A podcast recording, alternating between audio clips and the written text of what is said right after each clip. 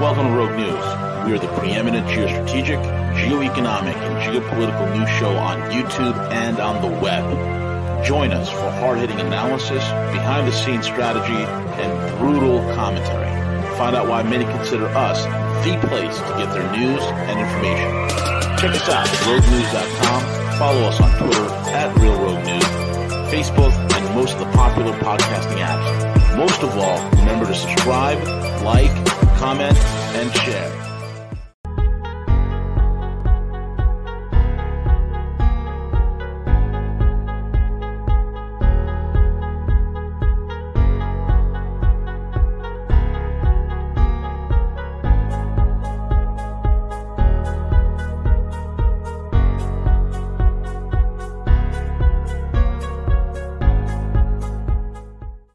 All right, welcome back, everyone. It's CJ, and very excited to be uh, joining Harley Schlanger today. Uh, v has an important work thing that he couldn't miss, so he, he's asked me to to fly solo with with Harley. I told him I'd be on my best behavior with Harley, so he said, "Okay, fine, we can we can do the show." I want to thank you all for tuning in. If you have not done so yet, do me a favor, jump over two important sites to bookmark, uh, subscribe, put your email in, get the notifications. I I get them daily, so fully aware of, of uh, news information that's coming out not only with the LaRouche organization, uh, but also the Schiller Institute. We had several of our listeners that participated and listened to last week's conference that the Schiller Institute hosted. Very thankful for that. So, Harley, great day. How are you, sir? I'm doing fine. The, things are shifting quickly, both toward the bad and toward the good. Well, I mean, Harley, I think yes, correct. And why, why don't we why don't we jump into that and and break that down a little bit? Uh, I I think everyone can kind of sense that change that that's that's happening. Uh, when you look at the current administration of the U.S., you see basically that the emperor has no clothes. The West is failing in every effort to basically influence the world for what their vision is of the future, and it's me- being met with a lot of resistance. Harley. Well, you can start with the Flop 26 conference, where the desire of the oligarchs running it was to get everyone to submit to their authority and surrender their sovereignty over their own economy. And it didn't happen. And there's a whole lot of spin coming out of the city of London and Wall Street and from the Biden administration and elsewhere to the effect that, well, it was a good discussion, things moved forward that's not true at all. They intended to, to end, put an end to coal production. That failed. They failed to come up with an agreement to provide funds to poorer countries to essentially buy them to accept the loss of sovereignty. That didn't really work. But more importantly, you have India saying, "Oh yeah, we'll go along with this. We'll we'll be carbon neutral by 2070." You know, which no one who was at that conference will be alive in 2070 to know if it happens. Correct. And according to Greta Thunberg and the leading ideologues of the climate change nonsense, none of us will be alive in 2070. So, mm-hmm. you know, it right. just shows the the fraud there. Uh, but the other thing that look is really significant is there was a pullback from the brink, both in terms of China and also in terms of Russia and Belarus the China situation, the, the Biden Xi talks, look, these are inconclusive in terms of longer term agreements, except they did talk. They did agree to certain minimal commitment, namely more talks. The U.S. Uh, ex- agreed that we would reaffirm the one China policy, which was one of Xi Jinping's goals.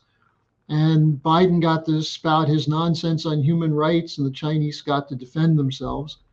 But more importantly, with the Taiwan Strait and the South China Sea heading for confrontation, they talked and they set up further discussion. And that's crucial because you have the, they're two of the, or they are the two largest economies in the world. So that was one development. But then, even more interesting to me, the attempt to blame Putin and Lukashenko of Belarus for the crisis on the Polish border fell flat. And it fell flat because of Merkel getting on the phone with Lukashenko to discuss what to do. Not once, but twice she called him. Mm. And why is this important? Because the EU has put sanctions on him personally and his government. The European Union is saying he's to blame. We're not going to talk with him. And Putin said, How can you resolve this crisis without talking? So Merkel picked up the phone and called. And there's a de escalation underway. And you know the, the, the deeper point on this is that blaming Belarus for the refugee crisis is absurd.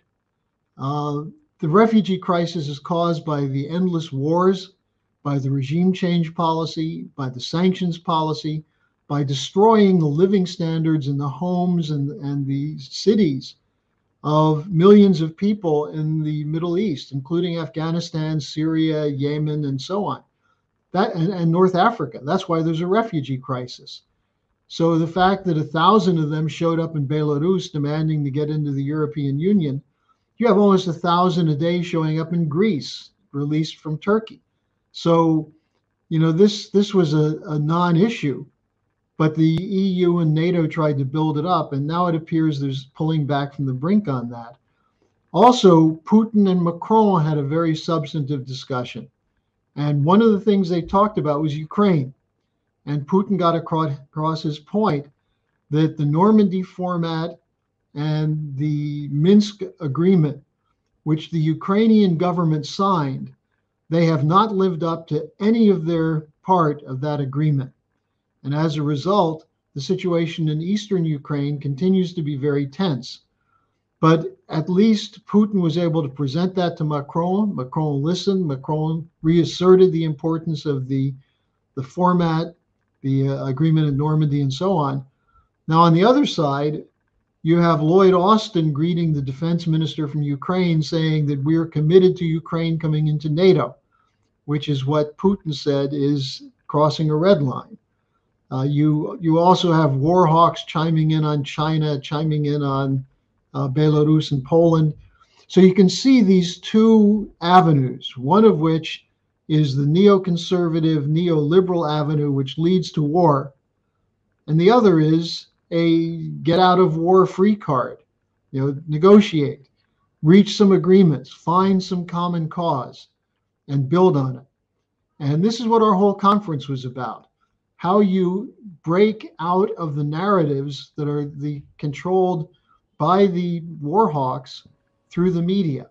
So that's why I say there's some hope even though look it's going to take a lot of work to to change the situation overall yeah, yes and indeed harley there there is a lot of work to do um, you know it's it's been very interesting to observe and and and see what has happened with you know the EU in regards to uh, you know Boris Johnson actively stating, hey, look, you know we're you know we're very concerned about Russia, and obviously those those policies in terms of building that relationship has has failed, and they're just so eager to you know, leverage NATO, like an attempt to leverage NATO, an attempt to escalate things.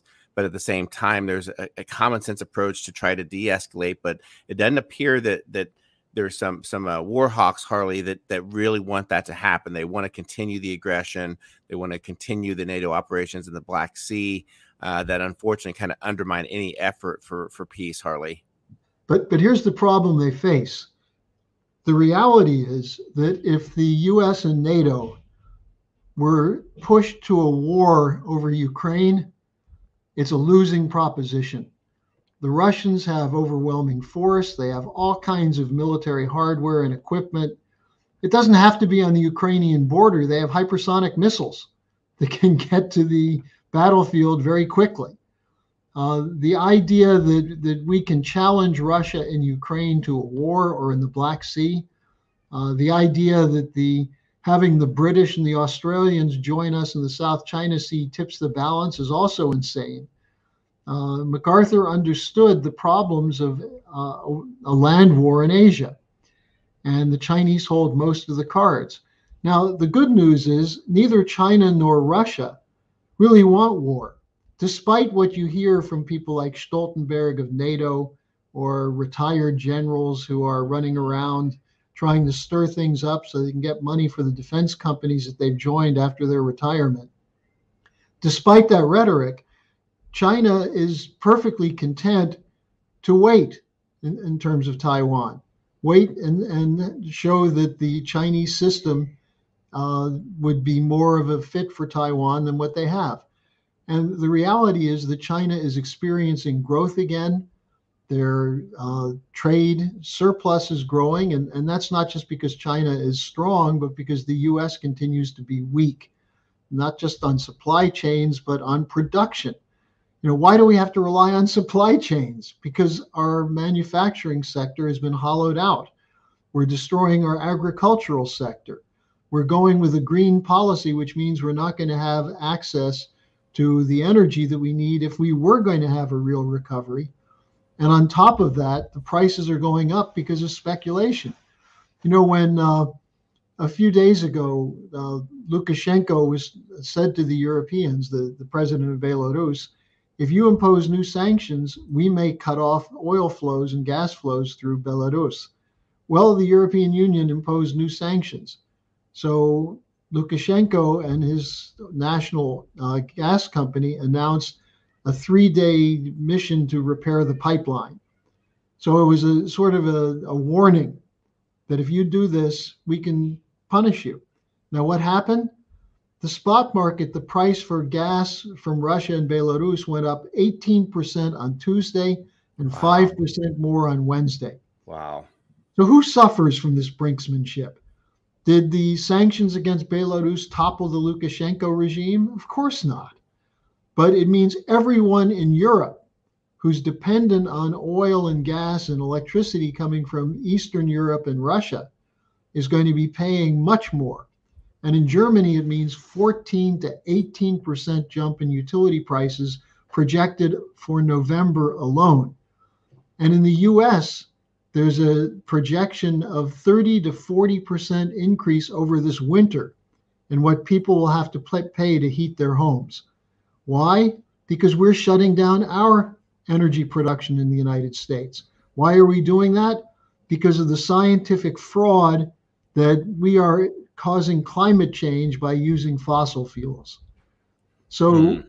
we have to straighten this stuff out. And the fact that you have again, the Biden Xi meeting. Apparently, the good news is Biden stayed awake for three and a half hours. that's that's maybe they truth. gave him a Red Bull or something to, to drink before the session. Uh, but they actually had a, a decent talk. But the fact that Macron and Merkel stepped in as the two leading figures in Europe and basically said, we're not going to play this British game of confrontation. So these are signs that there's recognition on some level that going to war is not a solution. I mean, we couldn't even win the war in Afghanistan. Now, yes, we didn't use nuclear weapons, uh, thankfully. But if we tried to use nuclear weapons against Russia, who would come out alive from that? Probably mm. no one on the planet. Correct. Correct. So you have to back down, and it's not backing down, it's speaking as creative human beings trying to find solutions to problems which are only problems because of the power of the financial oligarchy in the transatlantic region. They've got to be bankrupted. Look, CJ, one of the most important things that, that Lyndon LaRouche pointed to back in 2008 is that the bankers think they can call the shots because they believe that they're the most important instruments in the West, that the saving the banking system, the, the systemically important banks is the most important thing for Western economic health. No, saving those banks is what's destroying the economic health of the West. They're overloaded with worthless paper. They keep making money by trading worthless assets. And the assets they can keep on their books at face value because of the quantitative easing from the Federal Reserve that gives the central from the central banks money to the banks and investment houses to keep buying stocks of companies that can't make enough income to pay the interest on their debt. So the solution is bankruptcy reorganization. If a company isn't able to pay interest on its debt, the so called zombie corporation, why should future generations of Americans pay to keep those worthless debts solvent on the books of the banks so the banks can keep trading their paper? It's insane to do that. It's the worst kind of Ponzi scheme. So, you know, I, I think the important thing coming out of all this discussion is we need to get back to a physical economy, a Bretton Woods system, a fixed exchange rate, a gold reserve system, and shut down the the bankers and the investment houses that are too overloaded with debt to ever recover instead of bailing them out. And the ones that are still potentially solvent, give them credit if they're going to invest it in something that will be productive. Hmm. So there are ways out. And this is what we used to do when we, before we bought in entirely to the casino circus that's the world economy today. Yep, absolutely. Harley, I think these are interesting times. Uh, I, I, believe the opportunity has never been better when we see the rejection that's occurring uh, around the globe, whether it's the resistance to mandates, whether it is uh, U.S. media losing thousands and thousands upon yeah. viewers. You know, people really starting to question the narrative. You know, when they hear an administrative and with very little resistance or pushback, adamantly say that there is very little that the president can do to impact fuel prices. When they hear that spending more money is actually deflationary, that the Build Back Better program will actually reduce inflation. People are starting to question these things, Harley, because it has no merits. There's there's no credentials or any value to what they're saying because people are, are feeling the impacts of what's truly happening to the real economy. Well, the Build Back Better won't work because it has nothing to do with the real economy. But not spending money, not generating credit, which is what the fiscal conservatives are saying we should do, won't solve anything either because we're not producing any value added for our economy. You have to have a credit system which provides ample credit for research and development, for new products, for new plant and equipment, for worker training, and so on. If you don't have it, then you and try and survive with the current hollowed out economy, where are you going to get the goods that you need? From China. So this is where you you see the problem in the thinking. And the the update that I did today, my my daily video update, uh, it's up on the screen right now. How to break people from the commonly accepted lies. I took up this question of how we outflank the mainstream media, what we have to do in terms of the economic policies that will bankrupt the people who control the media. And you start with debt moratorium and debt reorganization. That's the starting point.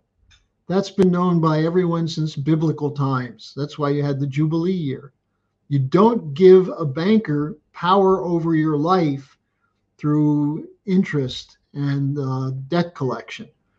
The whole purpose of credit should be to increase the overall productivity of the society, not to increase the income of predators. So, you know, this is what our founding fathers understood that the way that you produce new wealth is science and technology and upgrading the workforce and improving the infrastructure. So Biden is is partially right, as Trump was when they say we need an upgraded infrastructure, but neither of them had a plan to do it because they relied on this idea of private public partnership, uh, limited amounts of money, and Biden's pushing the whole thing into a green technology. At least Trump wasn't misguided on that. But if you want to rebuild the economy, you need a credit institution like a national bank, not a central bank or a private central bank, but a bank that generates credit to the physical economy through the private banking system. That's what Alexander Hamilton did. That's what Lincoln did. That's what the Reconstruction Finance Corporation did to get us out of the Depression in the 30s. If you do that, you increase the productivity of the whole economy, then you can handle the debt problems and handle the the uh, supply chain problems and so on. If you don't do that, you just keep going into a sinkhole. Yeah. And that's the danger that we have. We're about to lose the United States because of the moral imbecility of the leaders of this country. Absolutely. In Very both well parties. Said. Very well said. Uh, Harley, what else is is on your radar? Well, the I think the a couple of things that we've sort of lost sight of because of the uh, uh, the most important things. I mean, the one thing is that the European Union itself uh, seems to be coming up on an expiration date. You have this continuing battle over Brexit, You know, they still haven't resolved the fishing rights issue between France and, and the United Kingdom. You still have the Irish border question. Uh, now you have Poland, where their Supreme Court basically ruled that the Polish law has to take precedence over European Union law. Now, the European Union completely freaked out and went ballistic over that. Now, what they're asserting is that for the EU to work, countries have to subordinate their policies to that of Brussels. Well, Polish Catholics don't like the idea of 57 genders being taught in the schools. Mm. And any more than people in the United States like that. Correct. So the Polish court basically said this goes against our traditions and our religious values, and we're not going to allow it. And the European Union said, but that's sexism, that's racism. You can't do that. And the, the Polish government said, well, we're going to do it because we're not giving up our national heritage and traditions for the sake of unity with a, a bunch of scatterbrains in Brussels. Now, this is also reflected in the opposition to the economic policy from Brussels, which is uh, Christine Lagarde, the former head of the International Monetary Fund, who's now the head of the European Central Bank, keeps saying that we have to stick with quantitative easing because it's working. And bankers who are more sensible, particularly from Germany, are saying, What do you mean it's working? It's creating bigger debt and less ability to produce. It's not working. So the forces driving apart the European Union are gaining strength. And that would be a good thing. I mean, the European Union, for it to work, has to first of all be an organization that is there as a body of sovereign nation states, not as an institution that claims sovereignty over those nation states. And this was the difference between Charles de Gaulle, who said we need a, a Europe of the fatherlands, as opposed to the current generation of, of nudniks who don't know anything, who are basically saying, no, surrender everything to Brussels, let the technocrats run it. Mm-hmm. So mm-hmm. this is going to continue to be a fight. Yes. The Build Back Better idiocy, you know, they're, they're trying to push it through. Uh, fortunately, it's been scaled down significantly. Uh, this, this is where the American people have to speak out. It's not a question of a couple of congressmen uh, having to stand up. They need to get their butts kicked, all of mm. them. Yes. To be told, we don't want any more of this quantitative easing. We don't want money pumping to swindlers. We want a physical economy. And that's what's going to make a difference in the United States. Absolutely. Absolutely.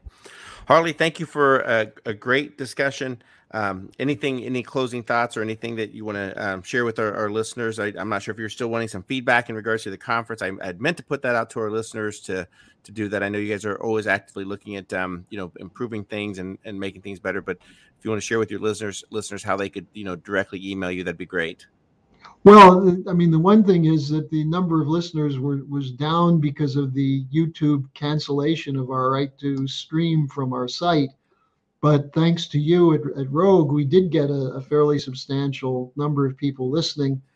Uh, I'm always very anxious to hear from people about what you're thinking about, what what you think about the initiatives we're launching. Uh, I want people to, to go sign up for free for my daily updates.